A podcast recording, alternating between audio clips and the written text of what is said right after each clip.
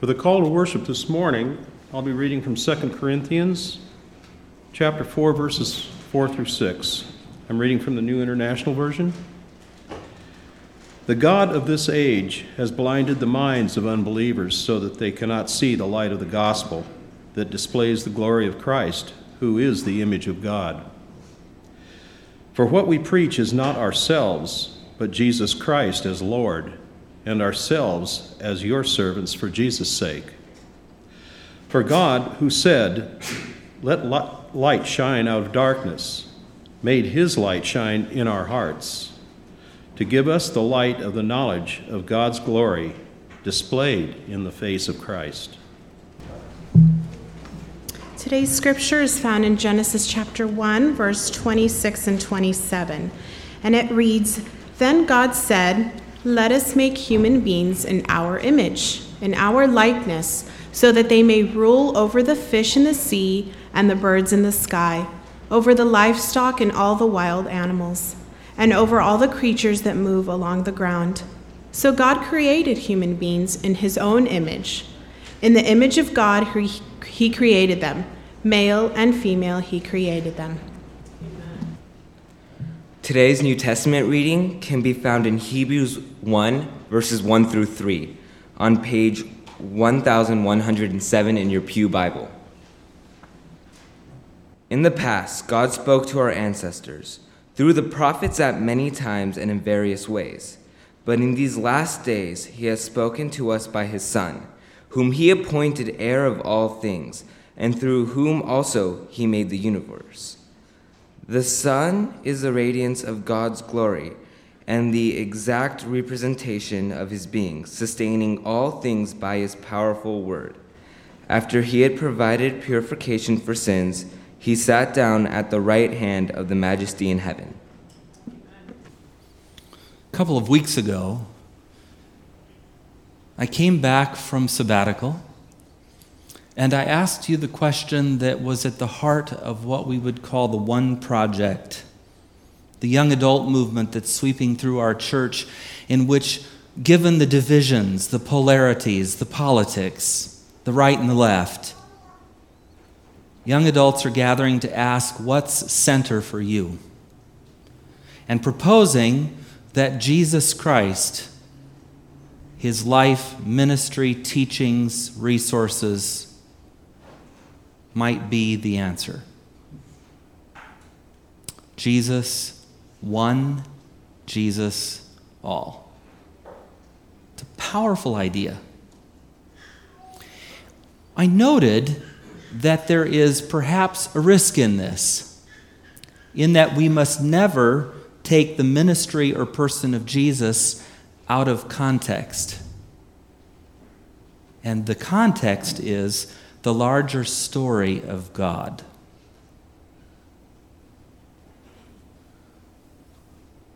The story of Jesus is the story of a Jew set in the history of Israel.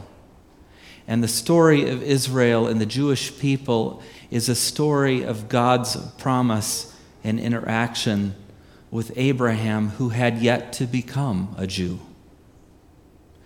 And the story of those people, ancient and modern, is set within the larger picture of the story of God and humanity. And this is where theology, Christology, and anthropology all come together.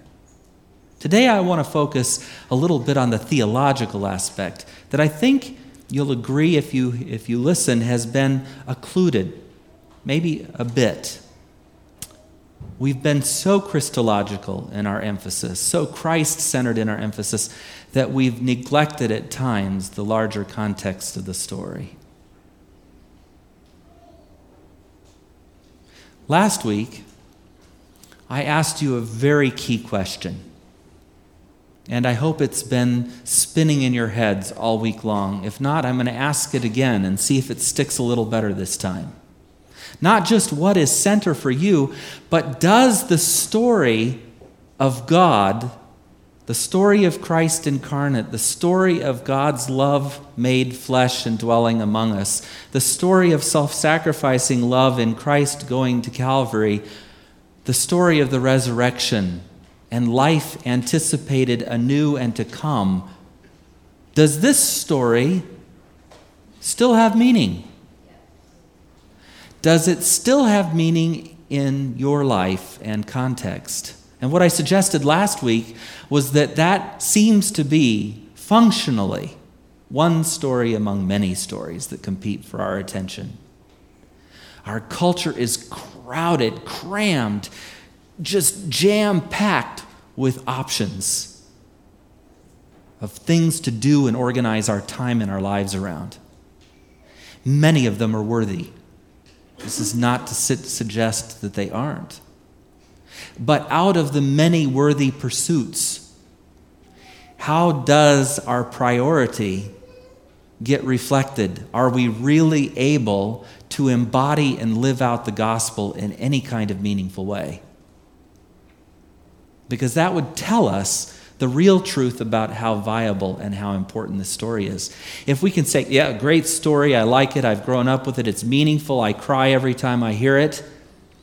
Um, if we understood it to be situated in salvation history and God's election and call, if we, if we placed it in the context of, of the commandments and the law being a delight and Sabbath being a delight and pleasure, how would our lives in their order reflect those things?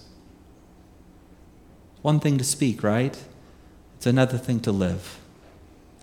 So, out of those kinds of ideas that have been tossed around the last couple of weeks and that I hope we're all giving some thought to, I wanted to talk about God in particular. And I chose a title that uh, reflects sort of where I'm going with this down the road just a pace. I didn't use the term embodiment, but I used the term imaged. Now, when we think of image, we often think of idolatry. When we think of God, we think of God as spirit, right? God is spirit. We must worship him in spirit and truth. So we think of God as sort of a disembodied something. Or we have the kind of classic old man with the white beard syndrome thing going, sitting on the throne somewhere, right? Isn't this pretty much the imagery we draw? God forbids us to image him.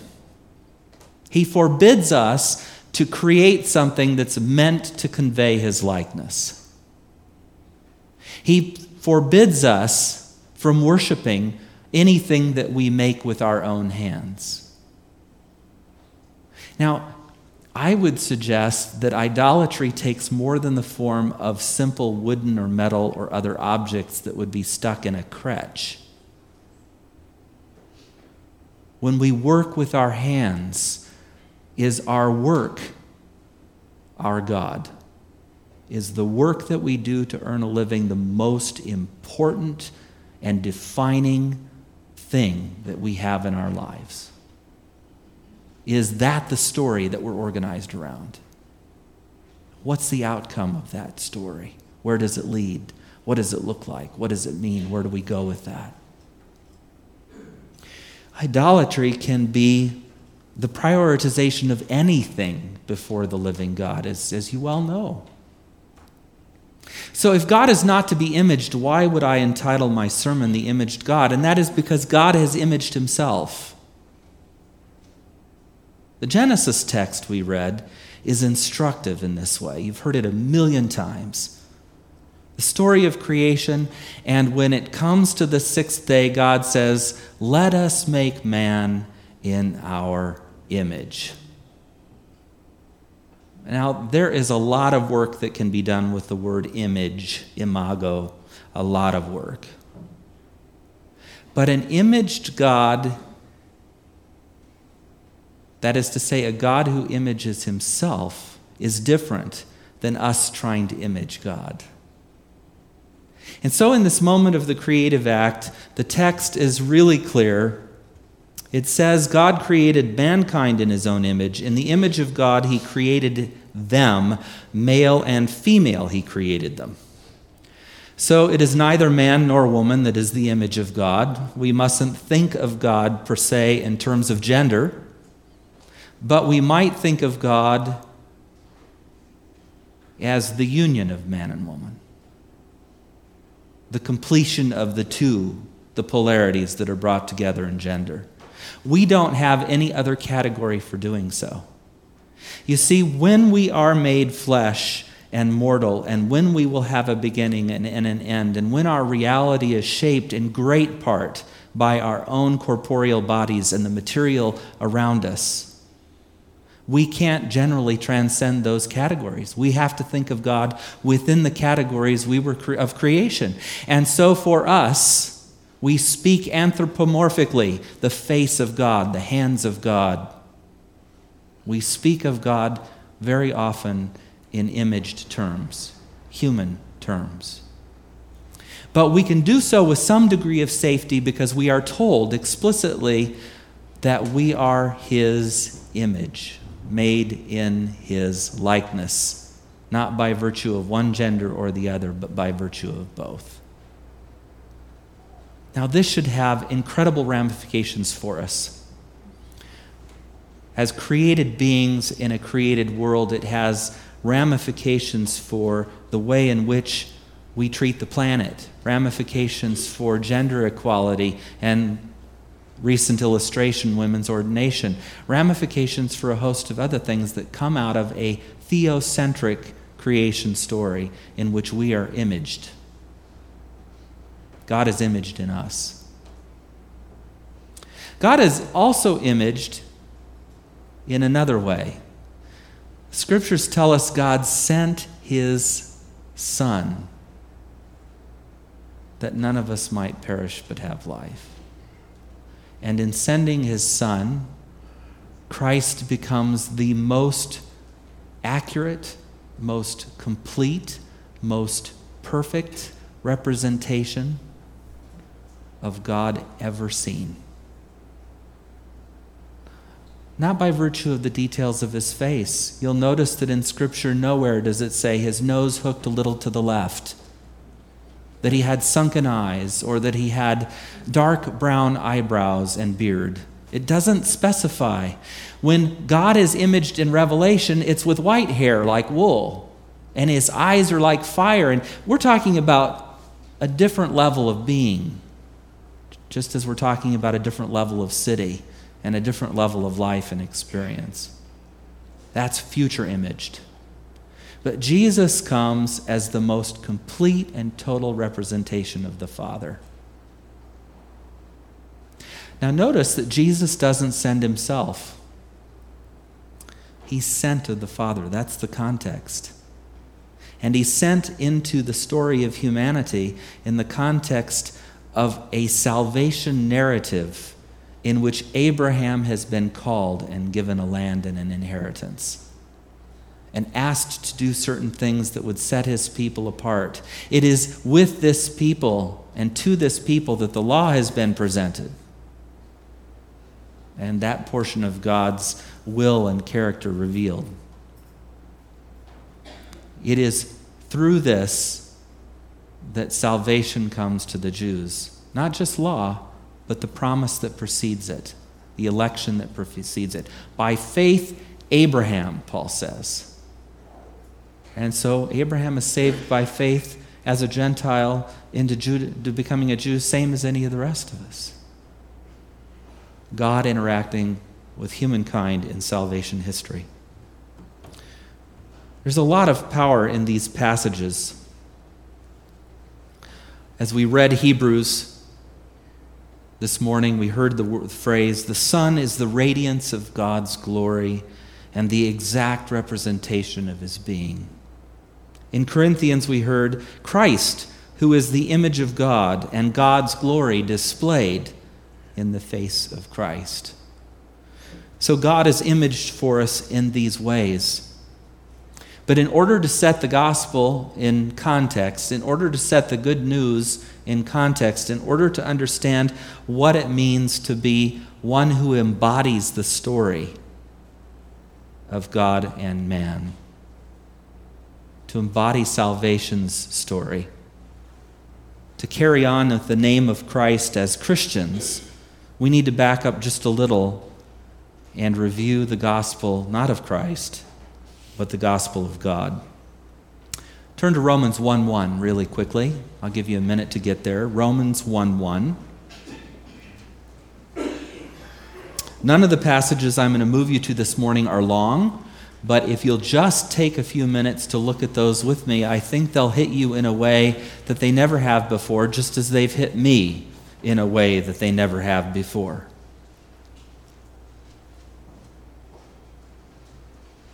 They are explicitly theocentric, God centered. Romans 1 1 says, Paul, a servant of Christ Jesus, called to be an apostle and set forth or set apart for the gospel of Jesus Christ. Is that what it says? Isn't that what you would want to complete the sentence with normally? I think so. That's what we say most commonly. We say the gospel of Jesus Christ, but the text doesn't say that. It says the gospel of God. The gospel of God. The one in whom the story of Christ is set. Mark, 4, Mark 1. Just flip a few chapters back over to Mark 1. And I'm not trying to proof text this, but I'm pulling up these phrases because I think when, when we read devotionally, when we read casually, or even when we read for study, it's easy to miss these details in the translation and text that may have great implications for the way in which we think and frame things. Mark chapter 1, verses 14 and 15. I don't have page numbers for you, but it, is in, it says in your Pew Bible. It says, After John was put into prison, Jesus went into Galilee proclaiming the good news of God. The time has come, he said, the kingdom of God has come near. Repent and believe the good news. So when we speak of good news in the context of Jesus' ministry, it's not the good news of Jesus, it's the good news of God and the kingdom that has come near. Is that true? That's exactly right. And has the kingdom always been present? Yes, but it is now especially near because Jesus is the embodiment of God. Jesus is the imaging of God, the image of God coming to us, representing the good news and the Father in a very particular way. It is Buttrick who kind of reminded me that the story of Christ is set within the story of Israel, which is set within the story of God and humanity. It was Colwell who reminded me that it was Jesus' mission in history to make God known and available to each of us. And it's Bultmann who, with his theological acuity and insight, said Christian missionary preaching to the Gentile world could not simply be the Christological kerygma, and I'll unpack that for you in a minute. Rather, it had to begin with the proclamation of the one God. Last week's text, Deuteronomy Hear, O Israel, the Lord your God, the Lord is one. That is the starting point of proclamation. That's what kerygma is, by the way. Kerygma is proclamation, it's the telling of something, the announcing of something. So when we speak of a Christological kerygma, we're talking about the announcement of the kingdom of God as brought to us in Jesus Christ. That's what we're saying. So, what Bultmann is, is reminding us in very uh, theological type language, and I'm trying to bring into uh, preaching type language, language we can all relate to, is that prior to the good news of Jesus Christ and the kingdom that he was bringing even nearer and representing, we have proclamation in the one God, the idea of the one God, and God's work in salvation history prior. Luke, Paul, others, they rooted their stories of Jesus in this fact. You've heard me quote Acts 17 many times, but flip over to Acts 17. Matthew, Mark, Luke, John, Acts. Dr. Luke is writing, and in Acts 17 22, he begins Paul's sermon on Mars Hill in Athens, right next to the Acropolis. The temple of Zeus at the entry of the Acropolis is just meters away. The famous temple of Diana with its Caryatids, those beautiful female images making up the pillars of the small temple, are a few hundred yards away. Paul is standing and addressing the men of Athens, the people of Athens. I see that you are very religious, he says, and that you have an altar with this inscription to an unknown God. Let me tell you about that.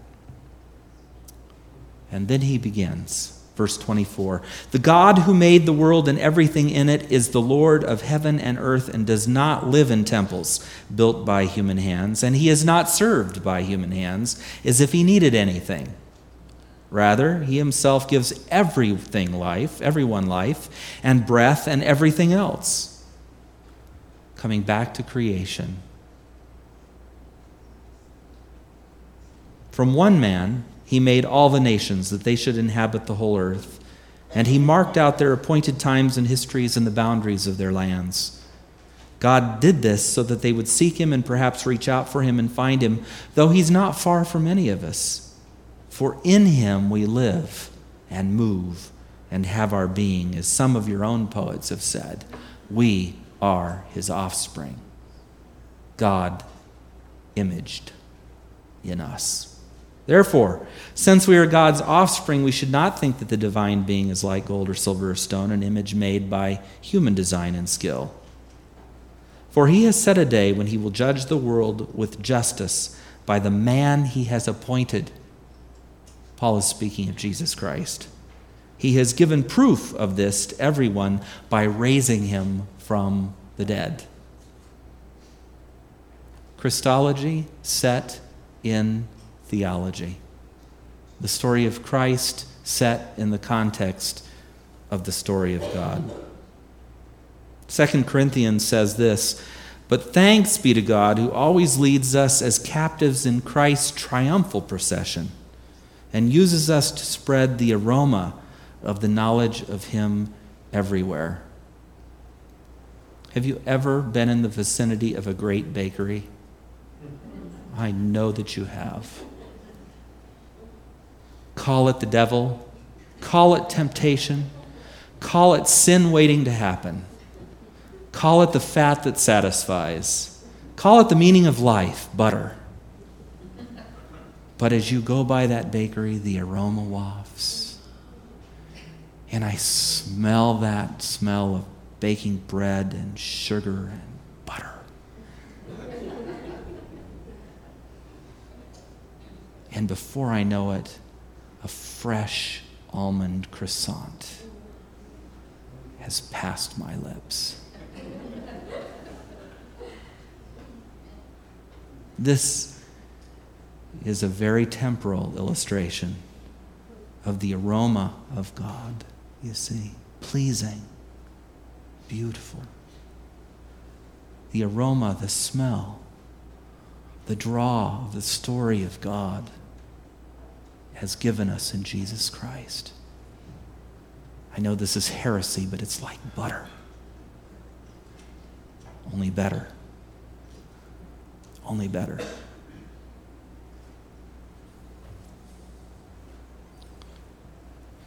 So, is this story still compelling?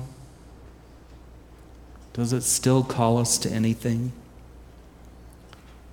Is the embodiment of God in the person of Jesus Christ, the image of God in the people created by God, is it still compelling?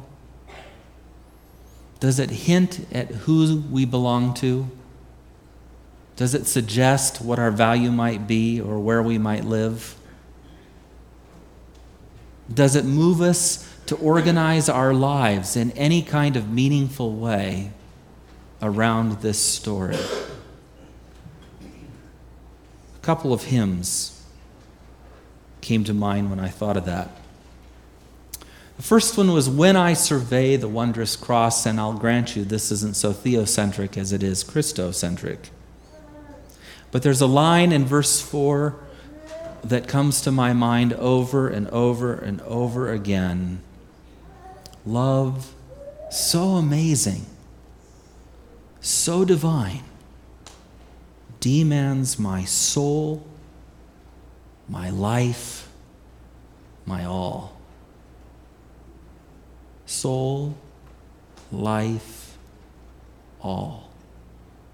That's for the hymn writer what the story demands. Sing it with me. Love so amazing, so divine, demands my soul, my life, my all. There's another hymn. Be thou my vision, O Lord of my heart, not be all else to me, save that thou art. Thou my best thought by day or night, waking or sleeping, thy presence my light. Be thou my wisdom, and thou my true word, I ever with thee, and thou with me, Lord. Thou my great Father, and I thy true Son, thou in me dwelling, and I with thee one. Jesus' prayer in John. Riches I heed not, nor man's empty praise. Thou mine inheritance, now and always. Thou and thou only, first in my heart. High King of heaven, my treasure, thou art. That was written in the 700s by an Irishman and continues to speak to us today, 1,300 years later. It speaks because it gets at this question Is this story worth organizing my life about and around? How might God be embodied, imaged in such a way that I can appreciate who God is. And once I get to the embodiment of creation, humankind, and once I get to the story of Jesus said in that, how might the story of Christ be embodied? And we'll get to that next week. How might the story of the Spirit be my story? How might my life, as one who claims Christianity and the name of Christ, embody and image the one who created all things. I would like to invite our deacons forward. Please remember your tithes, your offerings to budget, and of course, the Prison Bible program. Thank you. May we go forth, Lord, ready to proclaim the good news of God, ready to live out the image that we've been created in, ready to take the name of the one sent who reveals to us perfectly the Father. And so bless your people, Lord. Amen.